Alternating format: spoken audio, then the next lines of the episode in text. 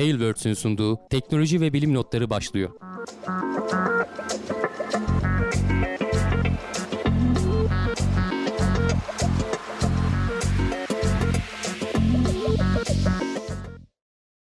Teknoloji ve bilim notlarına hoş geldiniz. Ben Hamdi Kellecioğlu. Karşımda Volkan Ekmen var. Her hafta olduğu gibi teknoloji ve bilim dünyasından haberlerle karşınızdayız. Nasılsın Volkan?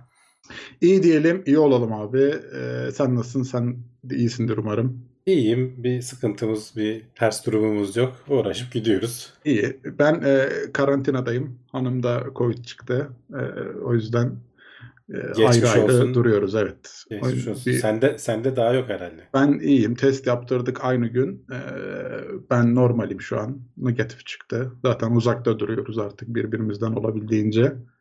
Ya evet ne Ee, zaman öyle. şey olacağı belli olmuyor. Hani biraz böyle Hı hı. piyasada falan şey diye e, haberlerde haberlerde azalıyor, geçiyor vesaire hissi oluşuyor da işte en son bugün gene 7000 vaka var. Evet. Hayatını kaybeden de 122 kişi var. Hani henüz daha azalmış bitmiş durumda değiliz. Haziran'ın sonuna doğru işte şu aşılar falan gelirse e, belki rahatlarız diye umuyoruz. Bu İnşallah. arada e, şey oldu 50 yaşın üstüne galiba indirdiler en son. Evet. E, bir yandan hani gelişme var o anlamda. Aynen. Ba- Aslında bir yandan da başlamış olduk. Ee, sana da tekrar evet. geçmiş olsun. Eşine de geçmiş Çok olsun sağ olun. diyelim. Geçmiş olsun dileğini ileten arkadaşlara da çok teşekkür ederim. Ee, dikkat edin yani siz de. Ben buradan tekrar uyarımı Evet yani yapayım. hafif hafif Başımıza tekrar geldi. açılma faaliyetleri falan başladı. Hı hı. Hani yazda geldi. Ee, kendinizi salmayın yani bir anda. Ee, maskenize vesairenize falan dikkat edin. İstersen ben hani şöyle hatta istatistikleri de paylaşarak başlayalım. Nasıl olsa her hafta alıştı artık izleyicilerimiz. Korona değerlendirmesi yapıyoruz kısaca. Evet. E, hep aşılanmaları gösteriyorum. E, en son artık Fransa ve Almanya'da bizim üzerimize çıktı. İki doz aşılananlar listesinde. Böyle olacağını söylüyorduk. Bundan sonra e, aşağı yukarı böyle gider hep. E, herhalde bizde de bu Haziran'dan sonra falan aşılar geldikçe. Bu arada e, geçen hafta söyledim mi hatırlamıyorum. Bu Haziran'da gelen Biontech aşılarından sonra biraz aslında sıradaki haberle de ilişkili. E, hatta onu da bir yandan açayım. Bir doz seni ne kadar korur diye bir haber yayınlandı. Bize gelen bu Biontech aşılarının tek dozu e, yaklaşık işte bir 3 hafta sonra 21 gün sonra falan bayağı %80 falan üzerinde koruduğu söyleniyor. Dolayısıyla e, işte İngiltere, Almanya falan mümkün olduğunca önce bir doz aşı yapıp ikinci dozları da biraz ertelediler ki toplumun hani büyük bir kısmını en azından şeyden kurtaralım. E, ağır hasta olma ihtimalini kurtaralım. Belki bizde de bu yöntem uygulanabilir gibi geliyor. O yüzden 30 milyon doz gelmesi bekleniyordu. Hani Çinlilere güvenemiyoruz göndereceğiz deyip göndermiyorlar ama Almanlar herhalde e, Sözüne sadıktır. Sözüne sadıktır diye düşünüyorum. Göreceğiz. E, bu korona dönemlerinde belli olmaz ne olacağı. E, o, o yüzden mesela 30 milyon doz belki hemen şey olmaz. E, hepsinin iki doz yani 15 yarı yarıya yapmazlar. Belki bir miktarını şey yapabilirler. Aradaki süreyi uzatarak. Çünkü hani 12 haftaya kadar İngiltere'de uzatıldı olmuş. Yani iki doz arasındaki süreç. Dolayısıyla toplumun daha çok bir kısmını az da olsa hani %90'ların üzerine çıkmıyor ama 80'lere falan ulaştığı söyleniyor. Her aşı için farklı tabii. Bu Sinovac için bu değerler açıklanmadı bizde. Sinovac'ın iki dozundan sonra bile e, en azından hastaneye yatma falan engelleniyordu ama bu şeylerdeki kadar etkin değildi gördüğümüz kadarıyla. %90'ların üzerinde değildi ağır geçirmeni ama yoğun bakıma girmeni falan engelliyor. Sonuçta e, hep şeylerde söylüyorduk. Hangi aşıyı bulursak onu olun ki e, 3 ay sonra 4 ay sonra muhtemelen pekiştirilmesi gerekecek. Tekrar aşı olunması gerekecek. O zamana kadar bakılır diyorduk. E, bu Biontech önümüzdeki ay biraz artacak. Bakalım 45 yaş ve 40 yaş üstüne falan inerse veya işte kronik hastalıklar falan gitgide ipin ucunu salıyorlar. Bize de sıra gelirse olacağız. Ee, Biontech'in tek dozundan sonra tabii bunlar hep e, az kişiyle yapılan e, denemeler. Dediğim gibi hani çok büyük uzun deneme şansı hiç yok bu konularda. Çünkü e, gözlemleme şansımız az yani daha yeni yeni sonuçlarını görmeye başladık. %80'in üzerinde diyorlar. E, daha ayrıntıları var hani merak edenler baksın. Böyle 80 dediğin zaman aslında hani pencere 29.5 ile 84.5 arasında. Hani böyle ba- bayağı geniş bir aralıktan Evet. bahsediyoruz. Hani bilimsel olarak ara şey yaptığın zaman hani bunun sebebi de e, zamana göre falan değişiyor. Yani bir hafta sonra eğer yakalanırsan Covid'e e, %29'luk dilime giriyorsun işte. Ama hani bir 3 hafta falan idare edip ondan sonra işte insanların arasına karışırsan koruma oranının %80'lerin üzerine çıktığı falan söyleniyor. Ee, aynı şey Moderna için de geçerli. Bu ikisi zaten mRNA aşılarıydı. Onların daha verimli olduğu anlaşıldı. Ee, AstraZeneca'da %70 üzeri diyorlar ve Johnson Johnson'ın zaten tek dozluk aşı galiba o yanlış hatırlamıyorsam. Ee, o da e, %66 üzeri diyorlar. Ee, dediğim gibi hani Sinovac'ta falan ne olduğunu bilmiyoruz. Yani gerçek hayatta da dediğim gibi nelerle karşılaştığımızı tam anlamıyla şeyi bilemiyoruz. Hani ne kadar süre koruyacak, işte 3 ay geçtikten sonra ne olacak falan bu veriler daha yeni yeni birikmeye başladı. Bunlarla ilgili bilimsel yayınlar daha yeni yeni yapılmaya başladı. Tabii bir yandan da şey var. Varyantların durumu var. İşte işte İngiliz varyantı diyoruz, Hint varyantı diyoruz, Güney Afrika diyoruz. Bunlara karşı da e, güvenlik sağlıyor mu, sağlamıyor mu falan e, çok belli değiller. E, ama ikinci dozdan sonra hani gözlemlenebildiği kadarıyla en azından İngiltere'de yayınlanan bir şeye göre e, bu Sinovac falan gibi aşılar, e, Sinovac diyorum pardon, Pfizer'in e, ve BioNTech'in aşıları e, ikinci dozdan sonra da e, ve AstraZeneca'yı da dahil etmişler. E, ikinci dozdan sonra da varyantlara karşı koruyor, görünüyor. E, bakalım hani takip edeceğiz. E, aşı sırası geldiği anda da gidip olacağız. Henüz ben daha yakalanmadım. E, sen son anda kaybettin belki de şeyini. Bilmiyorum. Şu an E, bilemiyoruz. bakalım inşallah kötü olmaz yani hafif atlatırsın. Aynen olursak da. Ya da eşin yani en azından sana daha bulaşmamış olabilir. O da önemli. Onu da tekrar hatırlatalım. Yani aynı evin içinde bile olsa ya bana da gelmiştir demeyin. Siz bulunduğu anda hemen odaları falan ayırın. Bazen bulaşmayabiliyor. Bir şekilde atlatılabiliyor. Evet evet aynen öyle zaten artık yani hiç görüşmüyoruz. Ee, onu da ben ayrı kendim de o evin içinde de karantinaya aldım yani. Hı hı. Ee, yatağı, yemeği falan her şeyi ayrı şekilde artık takılıyoruz. öyle Çünkü öyle yani lazım. e, hani biri oldu diye evet diğeri de bulaşacak diye bir şey yok. Hemen ben gittiğim zaman o gün test yaptım negatif çıktı. Daha da sevindim zaten. Hani o yüzden onda da bir problem yok. E, Brave demiş ki iki doz Sinovac olup üstüne en az iki hafta geçen akrabalarım hasta oldular. Hastaneye yatanlar da oldu. Ya olabilir, olabilir. Yani hani böyle tekil şeyler değil. Burada buralarda istatistikle bakmak lazım. Yani hani mutlaka olanlar oluyordur. Kimisinin bağışıklık sistemi tetiklenmiyordur. Ee, altında yatan başka bir şey vardır. Hani bilemeyiz. O yüzden genel istatistiğe bakmak lazım.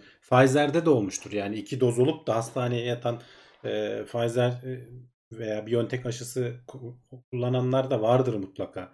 E, sayı olarak baktığınız zaman bunun işte istatistiğinin yayınlanması lazım. Türkiye yayınlamadı böyle bir şey. Yani Sinovac'ın ne kadar etkili olduğu ile ilgili eminim devletin elinde veri vardır. E, keşke yayınlasalar da bilsek. Yani e, belki o kadar iyi çalışmıyor. O kadar iyi çalışmıyorsa e, ona göre bilelim yani hani şeyi e, durumu. Evet. Sput, Sputnik de gelecek belki zaten. Bir de o var mesela. Onunla ilgili hiç daha sağda solda veri göremiyoruz. Ee, bir izleyicimiz sormuş hani bu Sinovac'ın falan kabul edilmemesi Avrupa'da falan siyasi olabilir mi? Tabii ki olabilir. Yani hani işin içinde e, çünkü herkes kendi tarafındaki firmaların veya işte kendine gelir elde edecek şekilde e, bunun siyasi hesabını da yapıyor. Ee, Tabii canım. Olmaz olmaz diye bir şey yok. Yani şimdi mesela o mutlaka var. Mutlaka. hani Çin aşısı e, yani gene e, Çin aşısı olduktan sonra da e, evet belki sizi koruyor ama hani firma şey diyebilir kendi ülkesindeki aşıyı da satmak için en son gelecek kişi bir dozda benim ülkemdeki aşımdan olacak diye kararname çıkarır. Yani yapılmayacak şeyler değil. Hani siyasi yaptırımların sonucu olabilir böyle şeyler. E, belli de olmaz ama Yani şeyi bile söylüyorlar işte hani tek doz olduktan sonra ve aradan belli birkaç hafta geçtikten sonra e, yayılmasını falan da baya baya azaltıyor diyorlar. Hani buradan yola çıkarsak e, ki işte bu hafif hafif açılmanın da planlarını şimdiden yapıyoruz. Hani Temmuz Ağustos'tan sonra falan baya baya normale döneriz gibi görünüyor. Tabii ki bunlar hep şeyden bağımsız. E, bu varyantlar ne olur ne olmaz. Hı hı. E, bir yerden abuk sabuk bir mutasyon gelir her şey başa mı döner E, onu bilemiyoruz yani. Tam bunlardan bahsetmişken istersen sıradakine de geçelim. Evet abi. Ee, ara ara hani bu aralar gene hortladı. Zaman zaman hortluyor. Bu işte Covid-19 e, laboratuvarda mı üretildi e, vesaire falan gibi. Siz de medyada görüyorsunuzdur. Hani buna çok zaman ayırmayacağım. Zaman çok konuştuk çünkü. Ya bununla ilgili doğru düzgün bir kanıt yok elimizde. Hani bilimsel olarak eğer olaya bakıyorsanız e, burada da bir epidemiolojist yazmış. Epidemiyolog mu deniyor tam Türkçesi? E, ne denir? Salgın hastalıkları uzmanı galiba herhalde. E, Onunla ilgili upuzun bayağı bir uzun yazmış. Hatta son zamanlarda biraz işte bilimsel makale olduğu söylenen tırnak içerisinde bilimsel dergi olduğu söylenen dergilerde yayınlanan bir makaleyi incelemiş. Hani bunun bilimi var mı yok mu diye. Ama hani makalenin sonunda özet olarak söyleyebileceğimiz şey şu. Bir hani bu e, uzmanlar makale olarak yayınladıkları dergi e, böyle Nature gibi Science gibi bir şey bir dergi değil. Geçen sene kurulmuş bir dergi. E, ne yaptıkları tam belli değil diyor. E, iddiaları da e, açıkçası hani kanıt olarak sundukları şeyler de o kadar güvenilir değil şeklinde bir açıklama yapmış. Hani burada e, hayvandan insana geçişin virüslerin çok olağan olduğunu biliyoruz. Yani e, uzmanlar zaten hani bu Covid vakaları olmadan önce de uyarıyorlardı. Hatta işte bunlar nereden biliyor falan dediler. Çünkü biliniyor. Yani bütün tarihteki geçmişte bilinen işte kuş gripleri veya diğer gripler bilmem neler koronalar e, bu tür salgınlar hep insandan bir şekilde değişime uğrayıp şey hayvandan insana atlayarak oluyor. Yani şu ana kadar olanların hepsi böyle oldu. Bundan sonrakilerde muhtemelen böyle olacak. Ha şey ihtimali var mıdır? Onu da söylemiş bu yazıda. Hani e, Çin'deki o Wuhan'daki laboratuvar var. Oradan sızdı falan diyorlar. Şimdi oradaki laboratuvar bazı örnekleri alıp incelemiş. E, incelemek için toplamış.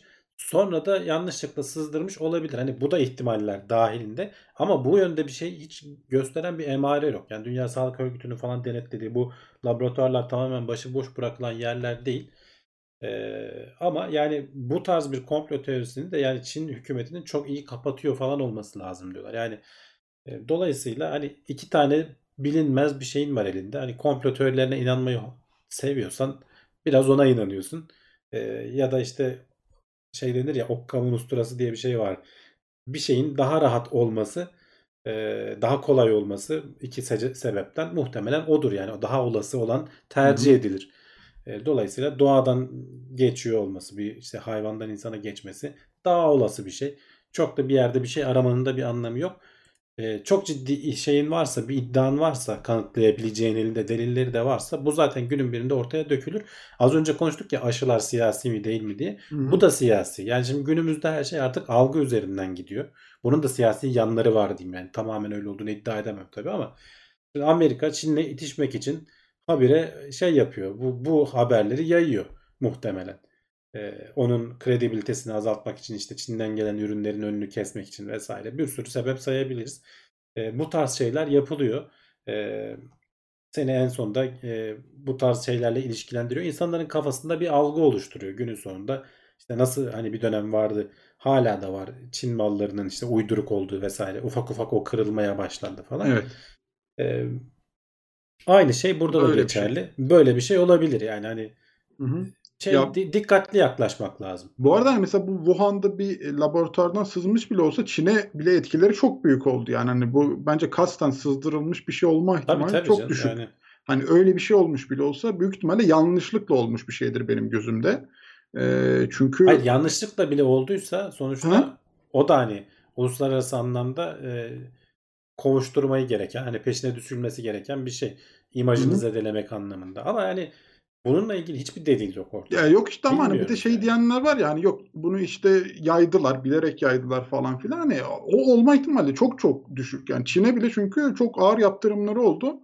Ee, Çin'in çok büyük ekonomisi zedelendi yani. Çoğu malın üretimi durdu falan filan. Hani öyle de düşünmek lazım. Sadece hastane giderleri değil yani. Adamların evet. sevkiyat yaptıkları ürünlerin üretimleri falan filan durdu. Yani öyle bir şeyin olma ihtimalini düşünüyorsanız eğer bunları da göz önüne alın derim ben açıkçası. Ee, evet, Covid haberlerimizi burada bitirmiş olduk. Ee, uzaya doğru şöyle bir yolculuğa başlayalım. Ingenuity'den e, bir haberimiz var. Bazı aksaklıklar yaşansa da 6. uçuşunu başarıyla tamamladı. Ama o aksaklıklar da biraz e, fazla Bay- gibi göründü benim gözüme. Evet, yani. Bazı değil ciddi aksaklıklar Ciddi aksaklıklar var yani. E, 6. uçuş e, hani çok artık hani bahsetmeyebiliriz falan diyorduk ama gene kendinden bahsettirecek bir şeyler evet. yapmayı başardı. Şimdi hatta şöyle bir videosu da var onu da göstereyim. Ee, kendi kamerasından çekilen görüntü. Artık Perseverance takip etmiyor da bu değil şu an ekrana gelen. Na- nasıl sallandığını görüyorsun. Ee, normalde bu, bu kadar böyle sallanan bir görüntü değil. Ee, uçuş 140 saniye falan olması planlanıyor. 54. saniyeden sonra e, resmen sapıtıyor alet. Yani e, böyle aşırı sallanmalar hatta şöyle biraz daha geriye alayım. E, sağa sola e, garip ama bir şekilde gideceği yerin 5-6 metre yakınına kadar da gitmiş. Yani normalde harcayacağından daha fazla enerji harcamış. Çünkü bu salınımlardan dolayı kendini dengelemek için muhtemelen daha fazla çaba göstermiş. Ama hani topallaya topallaya e, varacağı noktaya varmış. E, bunun sebebini de şey diye açıklıyorlar. Bu arada hani uçuş güzergahı da şu bak şu ilk e, denemelerin yapıldığı mavi yer.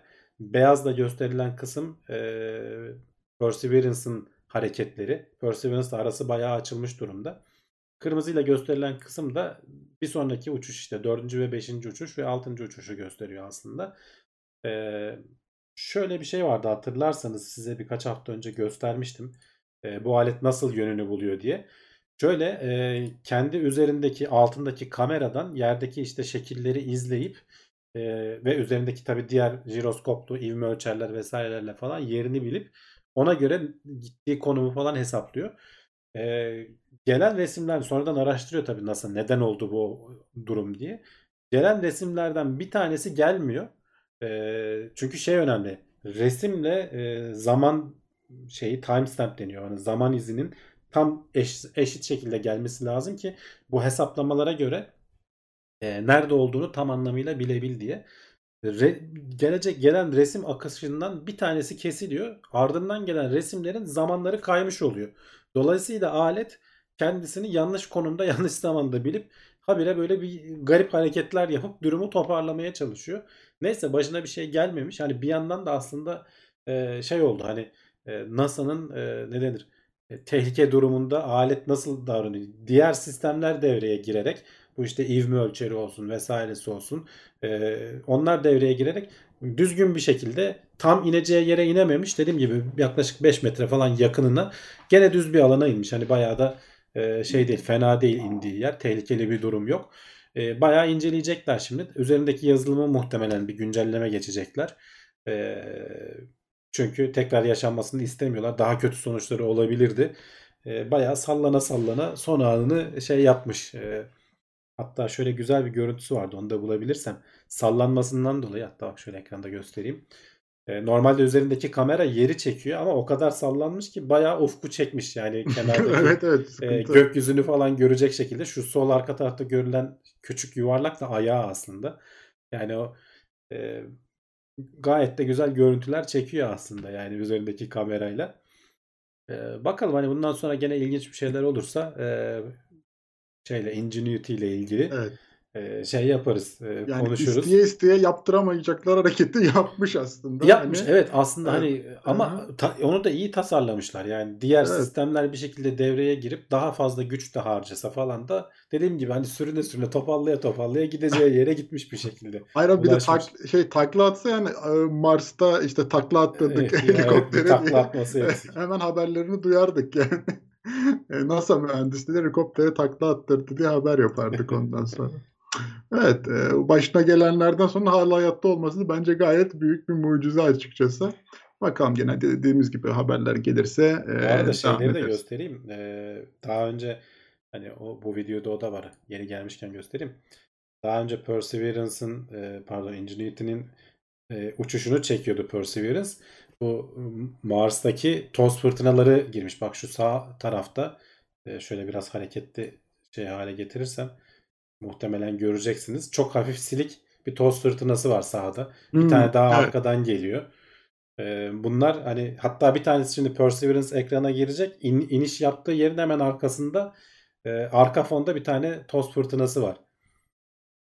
Çok hafif. Bunlar Mars'ta olağan şeyler. Bir tane bak tam arkadan geçiyor. Ee, olağan şeyler. Bunlar hatta işte bazen şeyi temizlemekte yardımcı oluyorlar. Ee, işte Panelleri ya da güneş panelleri kullanın işte. Insight bir tanesini bekliyor üstüme gelse de temizlese diye. Ama denk gelmedi. Bunlar bilmiyorum Perseverance'a şey e, Ingenuity'ye denk gelse ona bir zarar verirler mi? Zannetmiyorum ben. Hani o çok güçlü değiller. E, gerçi tozları mozları kaldırabiliyorlar ama e, belki de denk gelir sonraki uçuşlarda görürüz. Bence bu e, başarısız testten sonra yani hani be- beklenmeyen testten sonra e, daha başta bir şey gelmez Ingenuity'nin yani E, o konuda içimiz rahat benim açıkçası bilmiyorum. Bahadır Gergin demiş ki optik mouse aynı mantıkta çalışıyor. Evet yani benzer mantık tam e, birebir aynı olmasa da biraz daha gelişmiş yani en azından öyle diyelim. Fotoğrafla Evet aşağının fotoğrafını çekip anlık olarak ama işte zaman dengesi kaydığı zaman e, o şeyi kaybediyorsun. O zamanın çektiğin fotoğrafın zamanını biliyor olman lazım. Biraz kayarak geldiği zaman senin bütün dengeni bozuyor. Bir kere başladı mı zaten dengen bozulmaya da bir daha toparlaman çok zor. Yani o sistemi tamamen durdurup yeniden başlatman lazım. Sadece ivme ölçerlerden falan veri alacaksın ama o da bozulabilir. Belli olmaz yani bu işler. Ama Yani. gene iyi kurtarmış, ucuz kurtarmış. Evet, şimdi e, Çin'in uzay istasyonundan bir haber var. E, bir kargo aracı gönderdiler ve başarılı bir şekilde kenetlendi. Çin hızlı bir şekilde ilerliyor. Daha Evet. 2-3 hafta olmadı galiba eee, şeye gideli. Ya da geçti tam hatırlamıyorum. Zaman çok hızlı geçiyor bu aralar benim için. Evet, Eee, kendi uzay istasyonunu kuruyor demiştik. Tianhe isimli. Ana modülü gitti demiştik. Bayağı büyük ve işte astronotların daha doğrusu taykonotların falan içinde duracağı e, modül demiştik. Şimdi oraya bir kargo görevi gönderildi. Gene bu modül de oraya takılı kalacak. Hem yakıt ikmali yaptılar Tianhe'ye. Giden aracın ismi de Tianhu 2. Eee, hem de işte astronotların ki o da Haziran ayı içerisinde hemen üçüncü görevde artık insanlı görev içinde gidip de e, yerleşecek astronotlar gene birkaç hafta sonra konuşuruz. Herhalde Haziran'ın ortasından sonra falan olur yani. Ya 2 ya 3 hafta sonra gene haber olur. E, alet otonom bir şekilde gitti e, uzaya. E, biz alıştık hep e, Crew Dragon'un daha doğrusu Dragon'un doğrudan gidip otonom bir şekilde ISS'e bağlanmasına. Çinliler de ondan aşağı kalmıyor. Gördüğün gibi kendi e, istasyonlarını yavaş yavaş oluşturmaya başladılar. Hani 10 yıl 11 görev yapacak demiştik 2021-2022 içerisinde bu istasyon tamamlanana kadar. İkincisi de böylece tamamlanmış oluyor. Ee, çok kısa bir süre içerisinde Çin kendi uzay istasyonuna sahip olacak. Ee, bu uzay istasyonunun yanında e, çok yakınında e, hatta neredeyse bel- belki birleşik bile olacak zaman zaman bakımları vesaire için. Hubble Uzay Teleskobu'nun kapasitesinde hatta ondan biraz daha e, iyi bir uzay teleskobu da gönderecekler önümüzdeki yıllarda. E, Çin'den daha çok konuşacağız. Yani keşke bize de daha çok malzeme verse. Şunun videoları vesaireleri falan olsa böyle tek tük resimler olmak yerine e, daha şöyle güzel güzel anlatabilsek. evet, güzel olurdu. E, ama bakalım şimdi bitmiş halinin falan belki bir şeyleri düşer. E, gayet Yani de mutlaka tabii ki o içindeki Hı hı. taykonotlar falan görüntü görüntü paylaşacaklardır herhalde orada. E, onları göreceğiz yani muhtemelen. yani ama de, senin de dediğin gibi abi çok çok hızlı ilerliyorlar şu an için. Bakalım durumlara. Aynen. Ee, Çin'in fırlatmaları nereden yapılıyor? Kendi ülkesinde fırlatma rampaları mı var? Tabii tabii canım. Kendi Demiş. ülkesinde. Zaten devasa bir ülkeleri var. Bayağı büyükler. Yani İstedikleri yerlerden fırlatabiliyorlar. Çin uzay istasyonuna ABD ve Rus uzay istasyonuna bağlanabiliyor mu? Bahadır sormuş. Tam anlayamadım. Çin'den Yok birbirlerinden alakasızlar yani. evet. Ee, O şekilde tasarlanmadı. Ha ama ileride belki Ruslar e, buraya da bir modül gönderebilirler. Aynı İngiliz şey e, Amerikalarla yaptıkları gibi. E, belki kendi modüllerini buraya şey yaparlar. Kon- e, sonradan eklemlenecek şekilde yapabilirler Evet. ama şu an için hani e, o tarz bir plan görünmüyor. Evet yine Çin'den bir haber. Ee, Starlink'i biraz kıskanmışlar. Demişler ki biz de uydudan geniş bant internet sağlayacak bir firma kuralım demişler ve düğmeye basmışlar. Çin bakıyor böyle bizde ne eksik diye. Amerika'nın yapıp da Amerika'dan bizim- ne alabiliriz? aynen e, aynen biz de yapalım Arak. diye hemen girişmişler. Bir, bir dizi zaten şey haberi konuşacağız şimdi ard arda. Ee, nasıl hani geçen haftalarda konuşuyorduk. Ee, uzay turizmi sezonu açıldı önümüzdeki e, bir yıl içerisinde 10 kişi gidecek. Geçmiş 20 yıldan daha fazla falan gibi böyle istatistikler sunuyorduk. Bu uzaydan geniş bant internette artık gitgide hayatımıza girecek belli ki. E, çünkü hani Amerika'nın işte Starlink zaten çoktan 1000'i geçti, 1500'ü geçti uydu sayısı birazdan bahsedeceğiz. Başka firmalar var. OneWeb 200'ü geçti en son. İşte Amazon'un e, girişimi Kuiper daha henüz fırlatmadı ama başlarlarsa onlar da hızlı bir şekilde ilerleyecekler. Tabii ki Çin e, bizim neyimiz eksik diyor. Ben şimdi Ruslardan da bir hareket bekliyorum ama onların ekonomisi belki yeterli olmayabilir. Ucuz bir şey değil bu e, proje. E, ama Çin e, kendi bünyesinde devlet desteğiyle e, iki tane firma kurmuşlar. E, bunları artık yarıştıracaklar mı? Nasıl bir mekanizma olduğundan çok bahsetmiyor. Aynen 13 bin. E, 13 binden fazla e, uydu gönderip küçük küçük e, Starlink'in yapısında benzer aşağı yukarı aynı şeylere, yüksekliklere sahip e, yörüngelerde dönecekler. Ve bütün dünyayı kaplayan bir internet ağı olacak. İyi bir şey tabii ki rekabet olması bizim açımızdan. Hani e, Starlink de sonuçta e, yanında bir rekabet olsa, bütün dünyaya hizmet verecek olsa tüketicinin işine yarar. Ama e, tabii ki bir yandan da işte bu uzay çöplüğü vesaire ne olacak? E, bunun e, planlarının en azından regüle eden kurumlarının şimdiden e, şey yapıyor olması lazım. Evet. Zaten şimdi geliyoruz o haberlere de yavaş yavaş. Beklemede kalın. Ee, şey demiş Mahmut demiş ki bu işin sonunda uzayda çarpışmaya gider demedi demeyin. Ee, benim de korkum açıkçası e, o yönlerde biraz. E, hani bu e, uzay çöplüğü meselesi çok karışacak gibi geliyor açıkçası bana. Yani karışmaması mümkün değil. Bu kadar araç orada e, deli gibi hızlarla dönerken e, illaki yani insanın olduğu yerde kaza yaşanır. İnsan Aynen. yapısı bir şeyin olduğu yerde diyelim. İnsanın olduğu yer biraz şey oldu ama. E, Orada da yani insan var da işte az ama 3-5 az tane az insan var evet. E, ama hani kazanın sebebi sonuçta oradaki Evet. şeyler. insan yapımı Tamam uzay etkiler. çok büyük ama hani gönderdiğimiz araç sayısı da çok artıyor ya. 10 binlerden bahsediyoruz yani.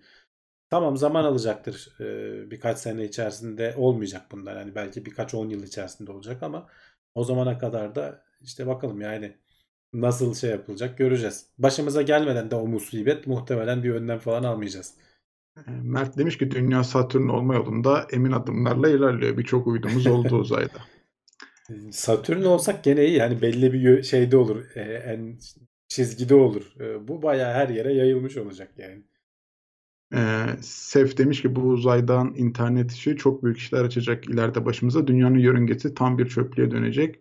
Bu çöplüğü de temizlemek için geliştirilen teknoloji haberleri eskiden çok yapardınız. Hani komplo teorisine girersek e, şeyi de söylüyorlar. Bu araçlarla bu işte uydu şeyleriyle aslında hani savunma amaçlı kullanmak da mümkün. Bunlarla işte takip etmek istediklerini takip edip veya işte zarar vermek istediklerine zarar verebilir falan gibisinden çok uçuk fikirler de var. Ben hani pek katılmıyorum. Sonuçta gönderdikleri bu kadar çapta uydu gönderiyorsan e, her birine e, ne bileyim dünyayı etkileyecek kadar büyük şey ekleyemezsin. Çok pahalıya mal olur.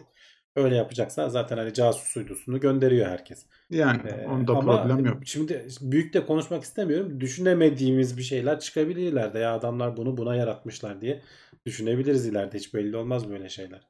Evet bakarız. Şimdi sıradaki haberimiz e, Viasat demiş ki Starlink'in uydu fırlatmalarına ara verelim. Evet. Kim abi bunlar? ya, bu- Niye karışıyorlar Starlink'e? Niye karışıyorlar? Rakip çünkü. Ee, evet. e, geçenlerde de konuşmuştuk. Amazon da benzer bir şeyler söylüyor. Evet. FCC'ye başvurup duruyorlar. FCC bu şeyleri e, e, Federal Haberleşme Kurumu Amerika'nın onayları veriyor. Habire dava açıyorlar. Şey yapıyorlar. Ya biz yetiştiremedik. E, biraz şunlara engel olun falan. Elon Musk'la dalga geçiyor Twitter'dan. Önlerine Yani- bir taş koyun diyor. Aynen biz yapamadık bunları yavaşlatın şeklinde. İşte tabii ki de böyle söylemiyorlar. Diyorlar ki ya işte çevreye olan etkilerinin değerlendirilmesi lazım. Biz mahkemeye başvurduk. Ee, bunlar değerlendirene kadar işte fırlatmalara ara versinler. Pause yani durdursunlar demiyorlar da duraklatsınlar falan diyorlar. Ee, FCC geçenlerde işte Aralık'ta falan galiba başvurmuştu. Onu reddetti. Şimdi işte Viasat başvurmuş. Eğer FCC bizim şeyimizi yapmazsa bir üst mahkeme, idare mahkemesine başvurup e, önlem almasını isteyeceğiz falan diyorlar. FCC de diyor ki hani burada ben şey göremiyorum. İnsanların bizim tüketicimizin faydasına bir şey görüyorum. E, sen de kardeşim yetiştirseydin uydunu diyor adam. Yani adam gönderiyor engel mi olalım? Bir yandan da dediğim gibi yetiştirmeye çalışanlar var. İşte az önce konuştum. Ee, SpaceX bu arada hani o kadar hızlı ki 2021 yılı içerisinde her 9 güne bir Falcon 9 şey gönderiyor. 60'ar 60'ar uydu gönderiyor. Yani her 9 güne bir. 1500'ü geçmiş işte en son e, aktif olan uydu sayısı. E, toplamda 1700'den fazla göndermişler de onların bir 100-150'si e, bir şekilde e, çalışmadı bazıları. Bazılarını özellikle deneme amaçlı yere geri indirdiler. Atmosfere soktular yani parçalansın falan diye. Hı hı. Ee, ama hani hiç yavaşlayacak gibi de görünmüyor. Falcon 9'lar bir de kendi üretimleri olduğu için ve tekrar Tabii tekrar canım. kullanıldığı için e, çok hani SpaceX ucuza mal ediyor şu anda gönderme şeyini. E, bilmiyorum nasıl olacak bakalım.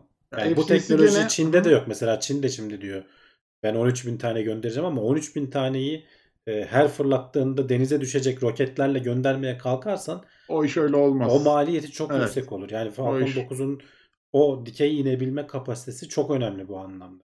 Hı hı. Ya SpaceX canım arayı çok ciddi açtı zaten. O konuda artık kimse önüne e, taş koyup da bir şey yapamaz. O yüzden zaten böyle işte FCC'ye başvuralım da bir şeyler olsun, şöyle olsun, böyle olsun diye adım atmaya çalışıyorlar ama FCC'nin söylediği kararlar burada doğru yani hani halkın yararına bir şey var. Ya belli olmaz Ee, tabii. Orada da hani lobi faaliyetleri bilmem neler vesaireler devreye girer. Ee, belki de durdururlar veya bir süre yavaşlatırlar, duraklatırlar. Yani tamamen durduramasalar bile. Orada hani bir bilek güreşi aslında. Ee, biliyorsun hani Amerika'da hep derler ya lobi şirketleri şey yapar diye, iş yapar diye. Belki burada da öyle bir şey çıkacak. Göreceğiz önümüzdeki haftalarda SpaceX ara vermek zorunda kaldı falan diyeceğiz. Evet. Ama Şimdi- şu ana kadar zaten fırlattıklarıyla hani belli bir yere en azından şey verebiliyor. Şu son fırlatmalarla birinci faz tamamlandı diyorlar. Yani kesintisiz bir şekilde e, belli bölgelere e, yayın yapabilecek kapasiteye Hı hı. ulaştı diyorlar. 1584 uyduyla. Ya şu an kimden satın alabiliyorsun? Starlink. E, bitti gitti olay Başka abi yani anladın mı? Yani bu daha üstüne konuşulması zor konular yani. Adamlar satıyor artık. Diyor ki ver 50 doları mı 100 Ya dolar mı bazı yerlerde kullanılıyor. Evet, Evet, evet. E, 500 dolar 500 dolar yatırım maliyeti. 100 Aha. dolara da aylık, Aylık şeyi var. alıyorsun yani. Ya zaten amaç da hani şey için FCC de diyor ki özellikle hani bu e, kırsal kesimde hani internet hattının Hı vesairesinin falan olmadığı şehirlerde falan kullanılmak için değil. Oralardaki insanlara alternatif sunamıyoruz. Bunla, bu da gayet güzel çalışıyor diyor. Evet, aynen öyle. Şimdi korkmamız gereken bir haber var sırada. Niye korkmamız gereken açıklayacağım. E, ISS'e çarpan uzay çöpü robot kola zarar verdi abi. E, Evet yani bunu sıkıntı. e, e, şeyde az önce konuştuk. Bu kadar uydu ne olacak? ne olacak? Küçücük bir şey. Şimdi bunlar e, yörüngede binlerce kilometre hızla dönüyorlar saatte. Orada kalabilmek için o hızlarda olman gerekiyor zaten. Bir kere de o hıza ulaştığında sönümlenmiyor. Çünkü uzayda sürtünme yok. Tabii dünyanın çok hafif bir atmosferi var orada. Gitgide sönümleniyorsun. Sonra da düşüyorsun atmosfere. Ama bu olana kadar belki 10 yıl, belki 20 yıl, belki 5 yıl hani bulunduğun yörüngeye göre tur atıyorsun böyle son derece hızlı bir şekilde. 90 dakikada bir e, şeyin etrafında dönüyorsun mesela ISS'in bulunduğu yörüngelerde. Hız o civarda dünyanın etrafında tur atıyorsun. Bir tanesi küçük bir şekilde şurada e, ekranda görüntüsü de geliyor. Bu Canadarm dediğimiz Kanadalı'nın uzay ajansının oluşturduğu ISS'in robot kolu var. E, bazı işte kargo görevlerini falan tutup daha kontrollü bir şekilde e, yanaşmasını falan sağlıyor veya başka işlemlerde falan kullanılabiliyor. Ona çarpmış bu termal e, battaniye dedikleri üzerindeki koruma kısmını delmiş. İçerideki şeye de zarar vermiş. Hani robotun işleyişinde bir sorun yok ama hani bu başka yerlere de çarpabilirdi. Hani şöyle göstereyim e, şeylerini çekiyorlar. Yakın alanda görüntülerini çekiyorlar. Bunlar küçük şeyler takip edemiyorsun da. Yani büyük belli bir çaptan büyükleri takip ediliyor zaten. Onlardan da binlerce var. Ama küçüklerinden de daha çok var. Ve takip edemiyorsun. Tamam uzay büyük bir yer denk gelmiyor. Ama bir tanesi de denk geldiği zaman böyle delip geçebiliyor senin bulunduğun yeri. Ee, bunun tabii hani ISS'te falan e, hayati bir şeye denk gelmemiş olması önemli. Gelse de muhtemelen prosedürleri falan vardı. Hani bir anda böyle filmlerdeki gibi camdan fırlayıp giden astronot falan muhtemelen olmayacak ama e, orayı kapatana kadar falan hani ciddi bir tehlike geçireceklerdir. İleride bu turizm vesaire falan da artıyor şimdi. Uzayı daha çok kullanmaya başlayacağız.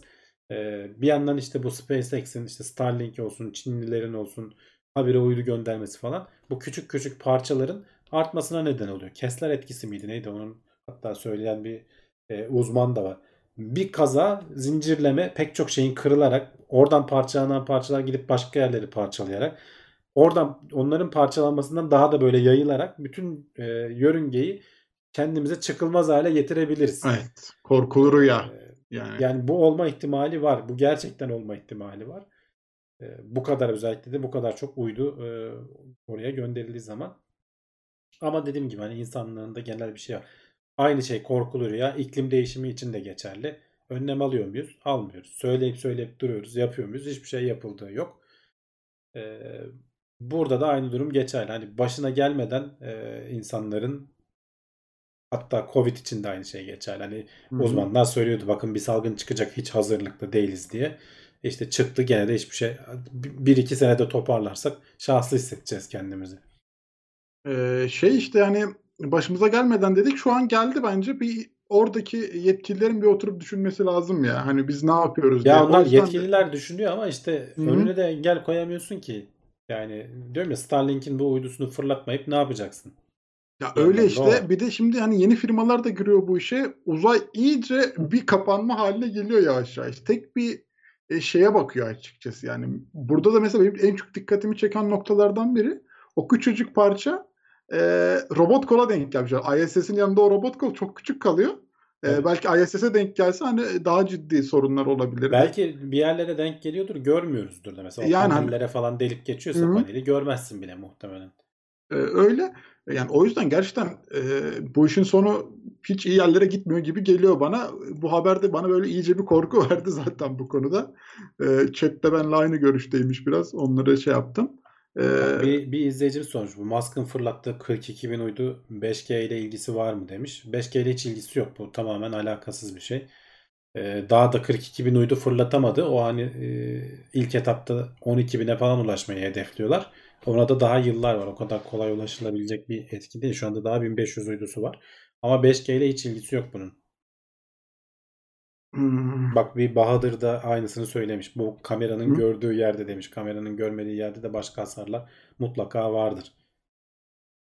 kameranın görmediği yer var mıdır acaba? Şimdi onu düşündüm de bir Vardır an. ya vardır bütün her yere yani biraz uzak kalan yerler falan vardır. Ha, ama hani bir ya da uzay yürüyüşü yapıldığı zaman falan hani bir genel kontrol gibi bir şeyler vardır illaki ya. Hani bununla alakalı. Bilemedim. Yoksa çok hani görmediği bir yer olsa nasıl Hedefe yönelik kontrol- yapılıyor uzay yürüyüşleri. Hani Olabilir. çıkıp da bir dışarıya bakalım demiyorlar. Hani genel hani kontrol o arada geçerken varsa- hani bakabil görebildikleri yer vardır ama hani diyorum ya o panellerin olduğu yerde e, gidilmemiştir kim bilir kaç yıldır oralara. Gerçi şimdi önümüzdeki günlerde hatırlarsan o panellere de ek yapacaklardı. Ee, şimdi Mahmut demiş ki firmalar aynı uyduları kullansalar daha az uydu gönderilirdi ama nerede demiş. Ben Ya de aynı mantığı düşünüyorum ama işte o çok Ama şey anlaşmalar. Muhtemelen e, yok şöyle yani şimdi uydunun bir kapasitesi var. Bir iletişim aktarım kapasitesi var. Firmalar zaten kendi uydularını maksimum kapasite kullanacaklardır. E, atıl kapasite bırakmazlar ki maliyetlerini düşürmek adına. O yüzden hani iki firma bir araya gelip de tek bir uyduyu kullanalım gibi e, şey yapmıyorlar. Ha, bu zaten televizyon uydularında falan öyle. Yani orayı bir sürü transponderlar oluyor. Her yer herkes kullanıyor işte onu mesela. Ama burada öyle olmayacaktır muhtemelen. Yani bilemedim. Şimdi mesela bankamatiklerde de aynı sorun var demişti. Hani bütün bankalar birbirine açılsa çalışıyor diye de orada o po- komisyon alıyorlar. Hani Post cihazlarında da var. Bankamatiklerde de var. Doğru onlar o tarz şeylerde zaten hani bir finansal bir fayda görseler firmalar bizden önce düşünüyor böyle şeyleri. Hı hı. Merak etmeyin yani. Demek ki bir faydasını göremiyorlar. Yani bilemiyorum işte ama hala da e, firmalar bu işe girişiyor. Bir şeyler gönderecekler. E, Sonumuz hayır olsun demekten başka bir şey gelmiyor elimize. evet evet. Sonumuz hayır olsun dedim. Bak sıradaki haberde gene bilip de önlem almadığımız Evet. deprem mevzusuyla ilgili. Aslında istersen ona hemen geçelim. Evet abi. e, Uzmanlar demiş ki deprem sırasında oluşan elektromanyetik dalgalanmaların nedenini araştırıyoruz. Nedenini araştırıyoruz. Mantığını an- neden olduğunu Evet. artık biliyoruz. Ee, Hı hı. deprem sırasında ve öncesinde bazen günler öncesinden e, normalde olandan daha fazla elektromanyetik dalgalanmalar oluyor diyorlar toprakta. Ve bunlar hatta henüz daha kesinleşmiş değil ama hani depremin öncüsü olarak bu dalgalanmalardan yararlanabilir miyiz diye araştırıyorlar. Ama tabii önce onun mekanizmasını anlaman lazım. Yani depremden önce niye toprağın elektromanyetik dengesi bozulur, değişir vesaire diye. Onunla ilgili bir makale yayınlanmış. Henüz bu hipotez dediğim gibi kanıtlanmış bir şey değil. Ee, şöyle oluyormuş bu e, kayalar sonuçta hani birbirlerine sürtünerek hareket ediyorlar ya belli durumlarda birbirlerini kilitliyorlar ve e, yeraltı sularının akışını engelliyorlar. Orada bir basınç birikmesi oluyor. Basınç arttıkça o suyun içerisinde çözünen e, gazlar artıyor. İşte metandı, karbondioksitti, karbon monoksitti falan gibi böyle gazlar var yer altında. E, bunların çözülmesi artıyor. Sonra ufak bir hareket esnasında veya işte bir boşluk bulduğu zaman e, bu basınç kalkınca gazın çözünülmesi biliyorsun hani basınç altında kolanın o fıslaması da aynı şeydir ya. Basınç azaldığı zaman çözülme şey olur. Hani hemen kabarcıklar oluşmaya başlar. O gaz oluştuğu esnada etrafında bulunan işte kayalardaki elektronları falan da koparıp kendi bünyesinde hareket ettiriyormuş ve bu hareketten dolayı biliyorsun elektromanyetik dalgalanmalar elektronların hareketinden oluşur.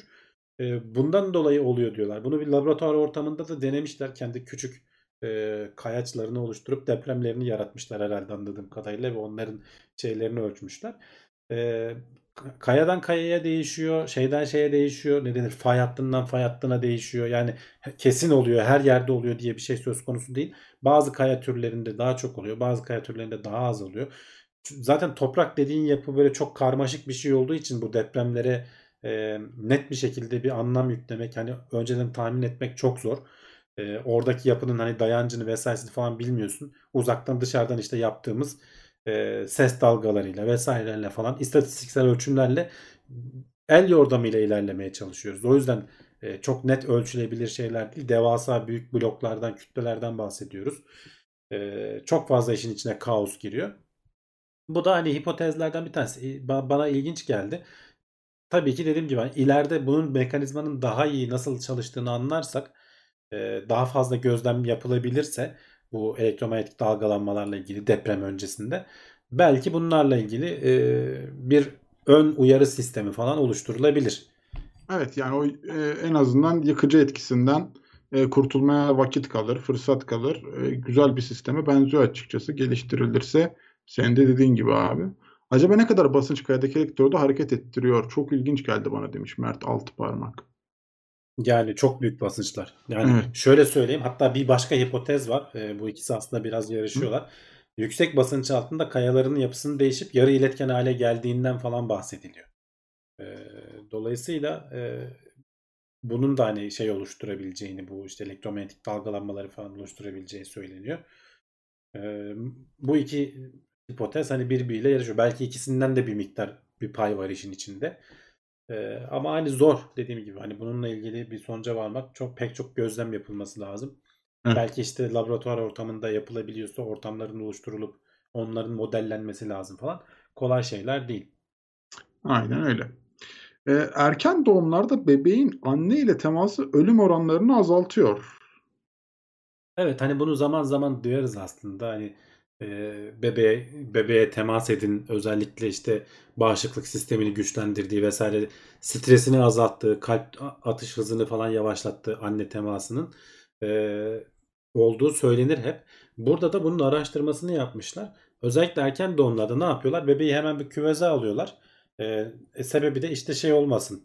E, sağdan soldan mikrop kapmasın. Henüz daha ciğerleri oluşmamış oluyor vesaire falan e, şu ana kadar hani uygulanan tabii ki yani ilk fırsatta annesinin kollarına vermeye çalışıyor doktorlar ama hani şu an önce bebeği stabil hale getirmekten e, şey yapıyorlar. E, stabil Erken hale getirip evet, o, evet o yani ve bu, bu da zaman alıyor. Yani birkaç gün alıyor. Dolayısıyla e, şeyi gözlemlemişler. Buna ne deniyor? Kanguru care diyorlar. işte kanguru bakımı. Kangurularda da nasıldır bilirsin. Bebek çok erken doğar. Aslında o koca devasa kanguru böyle küçücük e, pembe bir şey olarak doğuyor. annesinin kesesine gidip giriyor. Orada büyüyor işte. Hem sütünü emiyor vesaire falan. Bu da ona benzer bir şey aslında. Bazı yerlerde denemesini yapmışlar. Ee, hatta işte belki diyorlar ki bu işte anne bakımı, doğum sonrası bakım falan kökten değiştirebilecek veriler elde ettik diyorlar. İlk bir ay içerisinde doğrudan annenin kucağına verip çocuğun bakımını gerekirse orada yapmak annesiyle doğrudan kanguru gibi hani hiç ayırmadan hem işte mümkünse süt emmesini sağlayıp çünkü o anne sütünün ne kadar faydalı olduğunu falan hep söylüyoruz zaten. Hı hı. Ee, hem de annesinin o kendi mikrobiyomundan yararlanarak e, onun bağışıklık sistemini güçlendirmesinden falan bahsediyorlar. Şöyle sonuçlara ulaşmışlar. Bir ay içerisinde ölüm oranları %25 oranında azalıyormuş. Bu arada gene başka bir istatistik de var. Erken doğumların %96'sı gelişmekte olan ülkelerde oluyor. Yani gelişmiş ülkeler bu konuyu çok büyük oranda çözmüşler. E, Türkiye'de oran nedir bilmiyorum aslında bakmak lazım belki de. E, kilosunun altında doğumlar vesaireler falan.